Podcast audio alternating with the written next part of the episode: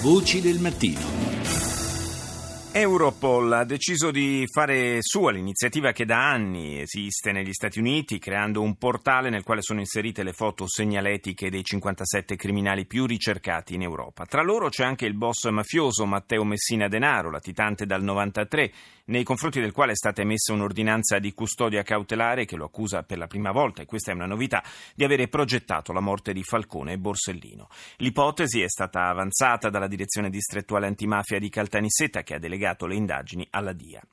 Al microfono di Rita Pedizzi ascoltiamo proprio il capo del centro operativo della DIA di Caltanissetta, colonnello Giuseppe Pisano oltre ad essere il mandante delle stragi, quindi di aver avuto un ruolo importante nell'ideazione e nell'esecuzione del piano stragista di Cosa Nostra, si contesta anche la finalità terroristica di questo piano stragista. In effetti emerge anche dalla lettura degli atti, da tutte le attività giudiziarie che sono state poste in essere, che lo scopo di eliminare Falcone, Borsellino, ed altri, che era una finalità che preesisteva nel, nelle idee di Cosa Nostra fin dagli anni 80 o di Borsellino dall'85 in particolare, viene poi inserita nel contesto stragista, quindi non solo per eliminare i nemici di Cosa Nostra, ma volevano fortemente che ci fosse un effetto panico nella popolazione, che si potesse in qualche modo sfruttare in chiave eversiva la debolezza e la divisione interna del quadro politico e destabilizzare le istituzioni, in maniera da poter poi dettare le proprie condizioni da un punto di forza. Quindi la componente terroristica della strategia stragista è molto importante perché va oltre l'eliminazione del nemico fisico di Cosa Nostra,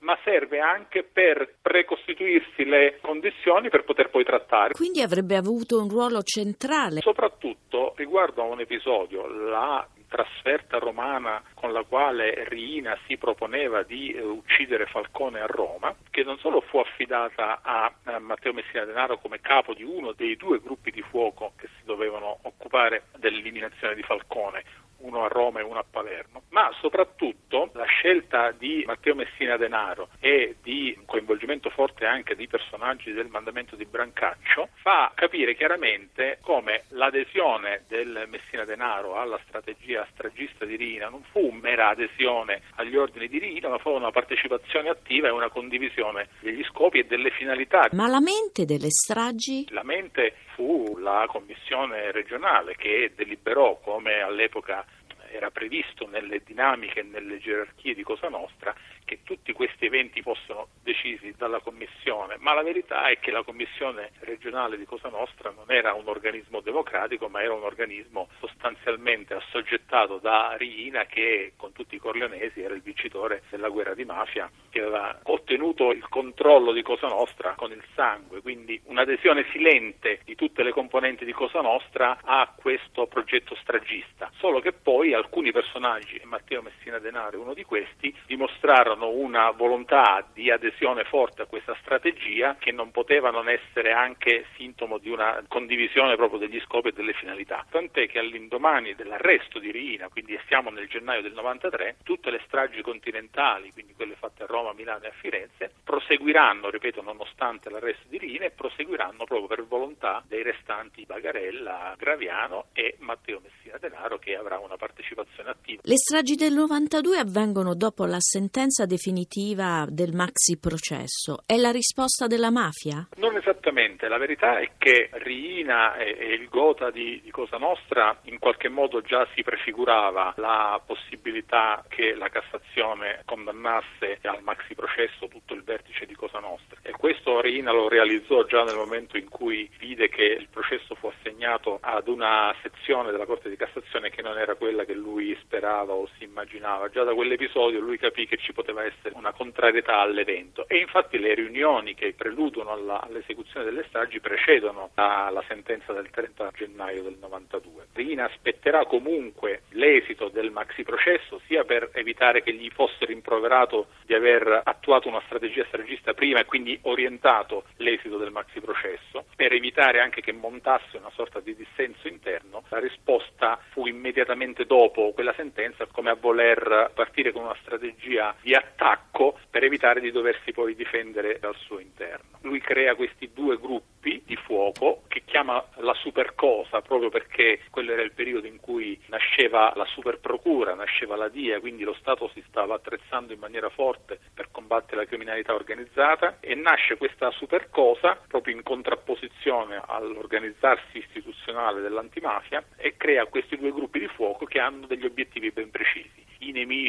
giurati di Cosa Nostra e quindi in particolare Falcone e Martelli in prima persona, sono i due obiettivi principali del gruppo di fuoco. Quindi questa supercosa è la risposta alla superprocura? Era sì, la risposta alla superprocura ed era anche una sorta di violazione delle regole interne di Cosa Nostra perché questi due gruppi di fuoco vengono svincolati da qualunque forma di controllo della Commissione e Rina li pone alle sue dirette dipendenze. A Castelvetrano oggi come viene vissuta questa figura? Diciamo che c'è un atteggiamento combattuto perché sicuramente ci sono una serie di personaggi che ancora spalleggiano, venerano e sostengono la latitanza di Matteo Messina Denaro e chiaramente anche tutti i familiari che sono tanti. C'è anche un movimento d'opinione che è anche interno all'organizzazione quasi di insofferenza che comunque mal sopporta l'assenza o quantomeno la mancanza di interventismo del loro